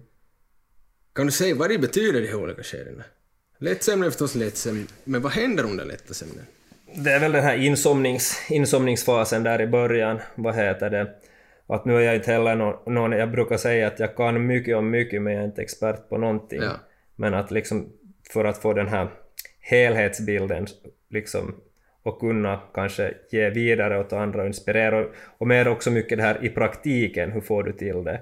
Men att just att REM-sömnen är ju då den här djupa sömnen, så har vi ju drömsömnen och så vidare. Så det är ju de här olika faserna och då hur djupt man går. Och REM-sömnen, det var visst vad vi drömmer och, Mm. och... Ja. Som du sa, det är bra du sa att, att du är ingen expert på det. Nej absolut får det finns ju, det finns ju hitta de, en expert det finns ju som betydligt, får sin- det finns ju de som kan det här liksom så mycket bättre. Det jag kanske, jag, jag vill vara medveten, jag vill kunna, men framförallt vad jag är mest intresserad i det här att praktiskt utföra, att liksom skapa det här, att göra det i praktiken. Och Och kunna med du- inspirera och kunna liksom applicera det och hjälpa andra att hitta det. Jag tror inte folk heller eller en kund, många gånger märker jag när just något som jag brinner för så jag står och bara Mm. och sen efteråt är jag sån där jag undrar hur jävla mycket nytta den där kunden hade av den där. Alltså det blir som, för, det blir som förgrundligt. Ja, alltså det är viktigt det där också att man talar över kunden. Ja, det, det är också det, det, är superviktigt. Du, som, du ska ju tala till kunden, du vill ju ge ett mervärde. Att, det, det, det, många gånger kan man se dem, det finns många tränare som tr- pratar för att själv skina, använder fina termino, terminologi och så fina ord och så vidare, som kunden överhuvudtaget inte vet. Okej, utan man kanske då bara säger ja, ja, ja. Så där är ju också viktigt att du, som, du ska ju, kom ihåg det där att man spelar inte på sin egen planhalva, utan du spelar på kundens planhalva och du vill liksom ge mervärde åt den och där är ju alltid det här viktiga att förstod han, hon, nu vad jag sa. Ja. Det, det måste man tror jag komma ihåg, det är, det är jätteviktigt. Och kunna just sätta allting i sammanhang och få det in i liksom det här vardagspusslet och ja, det, det är superviktigt. Men, men tillbaka till sömnen, där igen så, det här med rutiner, vi kommer tillbaka där igen att det är också jätteviktigt att få att få bra sömn så tror jag också det är viktigt att vi har de här rutinerna. Vi försöker nå sådär gå och sova samma tid. Vi försöker också nå sådär stiga upp samma tid. Ja, det blir lättare också att hitta, få den här sömnrytmen då. mm. Så där igen tillbaka till de här rutinerna. Det, är liksom, det kommer igen hela tiden. Och sen som jag var inne på också att mår vi bra så sover vi bra. Vi talar om holistisk hälsa, att här igen att alla de här fyra grundstenarna går in i varandra och de stödjer också varandra och det är det som är det fina i det hela. Men att, att där igen att vara lite smart där också, att skapa förutsättningar för bra sömn. Vad finns det du kan göra för att få tag i sömnen eller för att sova bra? Ja, det kan vara bra att liksom ha en avslappnad och stressfri kropp. Nå, vad finns det då konkret jag kan göra? Jag skulle kanske kunna en halvtimme innan jag ska börja gå och lägga mig så kanske jag släcker ner lamporna, stänger TVn, jag har, sitter inte framför något blått ljus, jag kanske kommer ner i varv, Mm. läser en bok, kör någon djupandning, slappnar av. Jag äter kanske inte sådär jätte, jättesent något tung mat och så vidare. Jag kanske inte gör något fysiskt aktivt väldigt nära en på jag ska gå och sova. Att liksom se igenom att hur kan jag skapa de här vad heter det, möjligheterna och förutsättningarna för att lyckas. Mm. Och där igen, det gäller då fysisk aktivitet, mentalt välmående, det gäller kosten, det gäller sömnvila, återhämtning igen. Att vi liksom igen är lite smarta Mm. och kollar igenom att vad finns det jag kan göra. Ja, för det verkar absolut, nej. Jag tycker absolut man inte ska träna allt för sent. Just på grund av sömnens skull. Att du, jag vet själv när vi har, när jag spelade motionshockey i Malax och vi hade våra träningar som var jätte, jättesent, började kvart över nio eller något sånt till nästan halv elva. Så man var inte hemma för helvete, men man låg ju upp till ett då. Mm. Det påverkade ju som följande, jag var ju trött följande dag. Mm. Men jag måste bara börja se det att ja, men jag får någonting ut av det. Det är någonting, du sa det här, gör en sak du tycker om per dag. Men det var en sak som jag tyckte om att, att göra då. Det var ju två gånger i veckan dock bara, men, men det var någonting jag tyckte om att göra. Så jag fick som mer ut av det fast jag var trött han följande dag. Exakt. Då visste jag kanske till följande dag då sen att okej, nu kanske idag ska jag gå sov, försöka sova lite tidigare. Precis det. För att jag ska återhämta mig bättre. Ja, men exakt. Och där är ju en att om det ger mer än det tar så det är ju liksom su- super. Ja. Och att där igen att är det nu då två dagar som du är lite tröttare så kanske det inte är hela världen. Att du kanske klarar av det. Du kanske då tar den där nästa kväll, du tar lite tidigare kväll då istället. Och i varje fall när jag, vet, när jag är medveten om att de här dagarna, okej, tisdag morgon kommer jag vara trött och jag kommer vara trött på, på torsdag morgon. Mm. Så då har jag ju som... Jag kan försöka planera kring det också. Ja. Okej, okay, men de här två dag, morgnarna så ska jag inte ha full fart från första morgonen, utan kanske lite lugnare. Att planera då de här andra dagarna, att jag har lite mera de morgnarna istället. när Jag troligtvis är lite piggare då. Precis det, precis det, exakt. Ja, nej, helt, helt super. Så, så nej, men att där igen att inte panta på den här återhämtningen heller utan faktiskt att ge dig möjlighet att återhämta dig. Att ta en stund ifrån den där skärmen, ta en stund bara att liksom komma ner i varv. Att där kan ju också vara, vad heter det, gå ut och gå i skogen vid någon lugn skogsglänta där du har en massa billjud eller vad det kan vara. Det kan också vara helt, det kan ju vara lite meditativt att bara få landa, komma bort, och så vidare. Det behöver ju kanske inte heller vara det här man ligger helt stilla på soffan utan Ja, jag tror, det, det tror jag nog inte är något bra, eller det blir inte något bra när du ligger där som stress försöker varva ner. mm, Så du stressar ju bara kring hela mm, mm, Men det märkte jag som när vi flyttade hit till, till, till Petolax från att bo i stan. Så jag hittade som ett helt annat lugn. Och jag brukar, när folk säger att alla flyttar ut från de här små byarna. Jag tror det kommer komma en hit att det kommer vara jävligt coolt att flytta ut till, ut till landsbygden tillbaks. mm, Och det där kommer vara en av sakerna. mm, Att du, du hittar en lugn, du kan inte bara mitt börja fara iväg till stan, utan du måste planera. Så då automatiskt planerar du bättre din vardag. mm, Sen här, du hör naturen. ja. Jag hör fåglarna som kvittrar, jag hör, det hör du i stan för där är det bara oväsen. Så är det. Jo, det där är ju någonting jag nu själv också märkt bara från flytta från Vasa till Helsingfors. Alltså vilket annat tempo det är.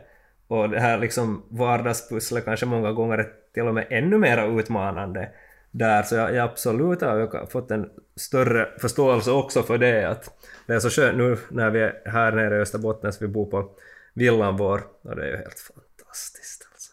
Helt otroligt. För det- du kopplar ju bort precis allt. så är det, så är det. Ja. Det, är, som- det är som någonting alltid när man sätter foten sin där, det är liksom ha, det är nice. Ja. Helig mark. Exakt, exakt så är det. Nimenomaan. Ja. Så är det. Och det... Jag tror nog också mycket att återhämtning, alltså som, just som du sa, att gör det du tycker om att göra, så då återhämtar du det också som, som bättre. Att äh, gör han den ena saken varje dag så har du en bättre möjlighet att återhämta dig. Mm. än att du går runt och stressar kring en massa andra saker. För stress är ju nog en sak som påverkar återhämtningen. Och, eller ska vi säga Visst. förskjuter han det återhämtningen. Att det finns inte riktigt tid för han det återhämtningen. Så är det och där tror jag, där tror jag också en sak man kan göra liksom man kan också äh, stanna upp och fundera att känner man igen sin egen stress? Alltså jag är medveten om vad händer i min kropp, hur reagerar jag när jag blir stressad? Så att istället för att gå in i den där stressen så kan vi som stanna på ah okej hej, jag är som på väg att bli stressad här att kanske tagga ner nu och tar ett djupt andetag och tänker på nytt för att sällan är, ju, sällan är vi effektiva när vi är väldigt stressade eller jag blir ju en otrevlig människa när jag blir stressad, jag blir som lätt irriterad och så, vilket inte alls något liksom, bra sak, eller det hjälper mig i alla fall. Så där också att stanna upp och själv också reflektera lite över att vad händer liksom när jag blir stressad, liksom ökar, ökar andningen, blir jag lätt irriterad. Så istället för att vi liksom stiger in i det, så innan det kan vi då ta några djupa andetag, okej, att hej, att tänker om det här nu. Ja, det märk, du vet ju när jag blir stressad och varför man ska någonstans. Så jag tar alla dummaste vägarna man kan köra. Mm. Alltså ska jag från Petolax till stan. Ja, Så jag hittar nog alla vägar som jag tar tre gånger längre att köra. Ja. Jag tänker bara det här går snabbare, det här går snabbare. Men det gör ju inte, det tar bara längre tiden. Så man tänker ju som inte klart när det är, när man är stressad. Alltså Mm. det, så funkar nej sällan så är det ju så, sällan så är det så, ja. Så ja, det är absolut att försöka identifiera det där. Mm. Eller som vara före stressen. Att man Exakt. är ett steg före hela tiden. Ja, ja. Att Man, okej nu. Det, jag hade faktiskt en klient som, som vad heter det, som jag jobbar med. Eh, I mitt vardagliga jobb, alltså hemrehabiliteringen då. eh, som sa till mig, och jag blev helt paff, så att jag, jag skulle vilja börja meditera. Och jag bara, Mm. va? 65 år idag? Meditera? Hon vet hon ens vad det är? Mm. Så sa jag okej, att jag ska ta lite mer info kring det. Så jag säger rätt vad jag, eller säger rätt då. Mm. Så gjorde, och den här personen har ändrats något fruktansvärt. Mm. Alltså för man har varit jättesom stressad och, och, och inte alls med, ska vi säga på det sättet. Det var mycket mer lugnare som person. Mm. Helt andra tankebanor och allt. Visst. Och jättekul att det kom från, från den. Ja. Då att, att hej, jag skulle göra Ja, det. Så det blev som utmaning för mig. Okej, nu måste jag ju som börja läsa på. Hur ska jag? Jag kan ju inte bara säga vad som helst utan jag måste veta vad jag ska säga. Precis det.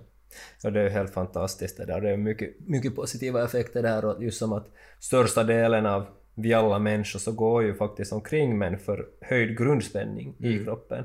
Alltså många gånger ligger vi på fredagskvällen i TV-soffan och tänker oj vad jag avslappnad men sen i själva verket så kanske vi spänner kindbenen, spänd haka, spända underarmar och så vidare. Men att vi tänker oss att vi är avslappnade, men vi går ändå hela tiden med en förhöjd grundspänning. Och där finns då någonting man kan testa på, till exempel progressiv avslappning, det här att spänna en muskel och avslappna Mm. av. Att lära känna skillnaden när en muskel är spänd och när en muskel är avslappnad. För att sen då också kunna faktiskt ta några djupa andetag och så kommer vi ner i varv. Och så faktiskt känner vi skillnad, okej, att nu hej, nu vaderna, yes, avslappnade, låren, yes, avslappnade, och så får vi gå igenom då det- har ni nu bra, testi. bra, bra Soffan på Ja. nästa fredag, sitta och spänna och... Ja, ja Mm. muskulär avslappning, progressiv avslappning. finns jättemycket bra, man kan gå på Youtube, jag tror till och med Mehiläinen hade några ljudfiler där man kan testa att Okej. lyssna på också om man vill pröva muskulär avslappning eller progressiv avslappning, eller varför inte bara ta kontakt så kan jag hjälpa till. Absolut. Att vad heter det, men det, är- det är bra sätt, det är bra sätt att som, faktiskt som vila och återhämta sig effektivt. Och där är det nog just som, som du sa, att ta kontakt, att det är bättre att ta kontakt än att försöka göra allting på, på egen hand, för om du är osäker eller nybörjare i vissa saker så är det ju nog, kommer du in i en fel rutin. Jag brukar prata just med gymkunderna, att kommer, ni- gör ni fel, så då, då gör ni hela tiden fel tills någon påpekar hej, hej, det ska du absolut inte göra, för det där finns risk för skada. Där har jag mycket det, hur ska jag kunna förmedla rätt info till våra kunder? Eller till vem som helst till, som jag träffar. Mm. Och det är det som den här podden är menad för, att folk ska få ett ställe vart de kan gå in och klicka och lyssna och se och vad säger okej det där är bra. Men Nicke ska jag ta kontakt med. Mm.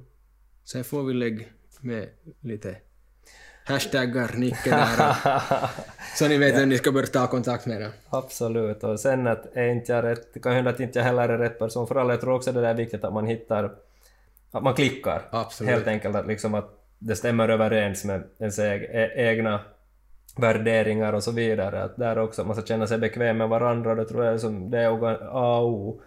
Att det ska bli bra, det där samarbetet fungerar, att där måste man ju också, att känns det sen inte bra så då kanske man söker sig vidare så, Ja. Och så vidare. Men så det, det tror jag också är jätte, jätteviktigt nog. Att, men att alltid ut, tror jag de flesta som jobbar som coacher eller tränare av något slag så tror jag nog vill alltid liksom klienten, kundens bästa. Så att, men att sen är det någonting då som inte känns helt hundra så då ska man förstås såklart söka vidare. Mm. Ja, inte, inte, inte klickar man med allihop. Ja, så Det är det. inte. Så är det. Så är det. Så det är nog... Det är ju så som det är bara. Så är det. Att vi kanske kommer överens här i podden, men vi kanske inte kommer överens vardagligt. Det tror jag nog inte. men Men att, vem vet? det är som samma, sak i jobb. Mm. Att på jobbet så har du arbetskompis, men inte kommer du, inte du är bästa kompis med allihop inte. Mm. Men du kan fortfarande göra ditt jobb fast du inte kanske är riktigt samma åsikt som Mm. andra då. Och där kommer du in på en bra sak också som intressant sak just det här med liksom irritation och vad det gör, att hur mycket människor det finns som går omkring och är irriterade på saker, irriterade på människor. Att just det där att du kan inte gilla alla men att du kan liksom respektera alla för att i slutändan, vem är det som förlorar? Är det personen du är irriterad på eller dig själv? Ja, det är nog bara du som tar skada på att gå omkring och vara irriterad. Ja. Det gör ingenting bra åt dig att ha de här känslorna och ha den här irritationen i dig. Så just det här att liksom jobba, jobba vad heter det, med de här förhållningssätten gentemot saker, personer eller vad det då än är. För att i slutändan är det bara du som förlorar på att gå omkring och känna de här känslorna, irritation. Det är inte bra. Så just det här också, du behöver tycka om alla, man kan inte tycka om alla, men just det här att man kanske respekterar alla. Att okej, det är så här att för i slutändan är det bara en själv som förlorar att gå omkring och vara liksom förbannad eller irriterad. Ja. Och på ett jobb så behöver du ju inte... Du behöver, du behöver inte hänga med de där personerna som du jobbar med på vardag eller som på din fritid heller. Inte. Att det, du, du har det som ett val. Så vem, vem vill du vara med? Vill du vara med den eller den? Mm. Det får du välja helt själv. Så är det. Så är det. Och där igen också att försök, som vi var inne på, det här att hitta, gör de här sakerna som får ditt hjärta att slå lite snabbare. Som gör att du blir upprymd, du tycker det är roligt. Att det, det löns nog. Det, liksom, det ska ju vara roligt, det ska vara gött att leva. Det är nog- som jätteviktigt att, tycker nu jag i alla fall att... att jag det vill- tror jag nog alla människor håller Ja, med om. ja. Att det är nog det som man försöker eftersträva. Eh, men då är det den där frågan att hur kommer jag dit? Mm, Och där kan man behöva hjälp. Beror, det beror på helt hur hjälp man tycker man vill ha. Vill man just ha en coach som hjälper en eller vill man börja studera själv, alltså som på egen hand via sociala medier och sånt och hitta någon som man tycker låter vettig. mm, Och där tycker jag absolut att, att man ska nog som, om man tar det steget att man vill ta sociala medier och försöka hitta därifrån, att tänk där använd bondförnuftet. Låter det här helst mm, okej? mm, För som du sa, det finns mycket bra, men det finns också dåligt där Så är det, så är det, så är det, absolut, ja, så är det. Ja, så där jag tycker det är bra att alltid återgå till det där liksom bondförnuftet, Ja. att, att ofta vet vi nog kanske sådär innerst inne och är vi osäkra så kanske man då frågar om man har kanske någon kompis som vet mer eller kanske man har någon som man känner som jobbar inom branschen, man kan rådfråga eller så vidare, att det kostar ingenting att fråga. Nej. Det tycker jag, att är man intresserad av någonting så varför inte liksom ta reda på. Ja. Ja, för att kommer räkningen för, bara för att du frågar att hej, hur Nej, funkar din... Hur, hurdant upplägg har du på dina tjänster? exakt så är det, så är det. Jag har nog inte i varje fall hört någon som har tagit betalt för det. inte. Nej, nej, nej, nej, gör det här så Ja, det kan vara ganska bra tecken på att okej, Ja, det här är kanske spring. inte... Ingen bra typ. Ja. Nej, rå- rå- råd, jag tycker att liksom det är ju som kul att kunna... Det, det tror jag också varför jag diggar så mycket att jobba, jobba med det jag gör. Det är också... Det är så roligt på det viset att kunna hjälpa andra, för du mår också så otroligt bra själv över det. Mm. Vet du det här att, att kunna ge eller kunna hjälpa någon annan nå sitt mål så är helt fantastiskt. Jag brukar också säga mina kompisar eller inom min familj eller så vidare att just att behöver ni hjälp med vad som helst, en flytt eller så ring, ring. För det, är ju alltid, det känns ju alltid bra att kunna ge eller kunna hjälpa någon annan och det är ju också som direkt bränsle till ditt eget välmående. Du Ja, mår bra över dig själv. Ja. Så där också att liksom det tycker jag är någonting man ska sprida vidare också. Att det, det är helt fantastiskt. Ja. Helt. Jag, har- jag har nog samma sak där, att det är just någon som behöver någon hjälp så absolut fråga efter. Ja. Och, så det. Man, man förlorar ju inte på att fråga någonting. Nej, no, så är det. Så är det. Så är det. Men så, och sen är det förstås den där konflikten många har att, att är det en dum fråga? Ja. Nå, det säger jag nog till alla mina kunder och alla som lyssnar här. Det finns nog inte, jag tror Nicke håller med, det finns inga dumma frågor. Så är det. Jo, så är det. Så är det. I värsta fall så kan man bara få bra skratt. Ja. Behöver behöver man vara så allvarlig heller. Nej. Tycker jag i alla fall att det är så. Nu får vi igen ut från ämnet vårat. Uh, jag vet, du ska iväg så vi ska inte hålla det här hela dagen. Är det någonting till som vi ska nämna med, med återhämtning sen? Mm. Jag tycker vi tog ganska bra det, du förklarade ganska bra det där till rutiner. Försök hålla Ja. de rutinerna i varje fall med sömnen. Man att skulle ju kanske skulle vi ha gett konkreta tips eller någonting, alltså Mm. om någon är intresserad eller de som lyssnar att man skulle ge konkreta tips på de här fyra grundstenarna om det är så att man skulle själv vilja komma igång och börja. Ska vi ge en liten kickstart vad man kan tänka på eller vad man kan göra Mm, om absolut. börja. Så jag börjar med Ring Nicke. jag tycker vi, vi, vi ger några här nu att är det som fysisk aktivitet att om en person vill komma igång så, så först och främst tycker jag det absolut viktigaste, äh, finn din motionsstil. Mm. Superviktigt. Att det ska som, hitta det du tycker själv är roligt. Sen, den träningen som blir av, det är den som är bra. Våga skala ner. Att faktiskt liksom våga skala ner. Så det är som tycker jag tre bra saker man kan börja med Mm. när man vill komma igång och sen då är man osäker så ta kontakt men att det går jättelätt att snöra på skorna och gå och ta en promenad. Då har du börjat. Ja. Då är du igång. Det är liksom första steget. Så det tycker jag är superbra. Och sen, vad heter det? Ja, där tycker jag fysiska aktiviteterna, där är ganska bra och sån där tre grejer man kan gör- köra som gör, gör, Du sa det redan, men gör det så svårt. Mm. Det behöver inte vara så svårt. Nej, exakt. Och går vi till kosten, så då är det ju det här med måltidsrytmen. Försök liksom rutinerna. Försök skapa bra rutiner, planera. Eh, sen kan man ju också där göra det lätt att om man liksom varför inte då ha en sån här dag när du gör liksom storkokar, du lagar mat. för några dagar framåt. Så att just om du vet att du har hektiskt, du har bråttom, du har mycket på gång, så då har du liksom när du kommer hem från jobbet så då är det färdigt bara att värma. Så det är ju också ett jättebra sätt man kan ta till sig. Och just det här med att planera, försök hålla, vad heter det, en bra måltidsrytm.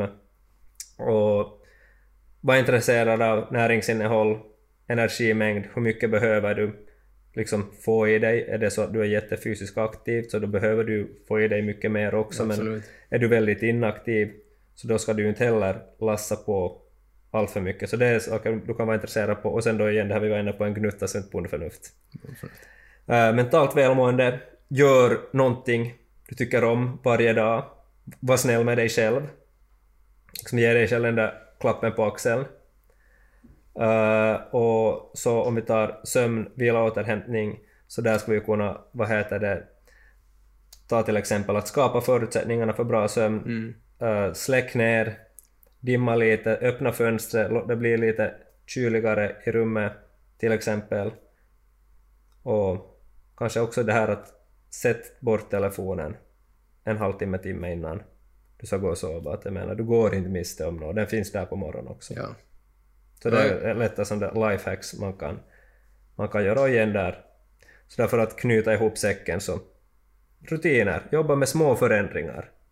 Så blir det den här hållbarheten i slutet. ja, för där är det att göra för stora förändringar så brukar det inte hålla i slutändan. Nej.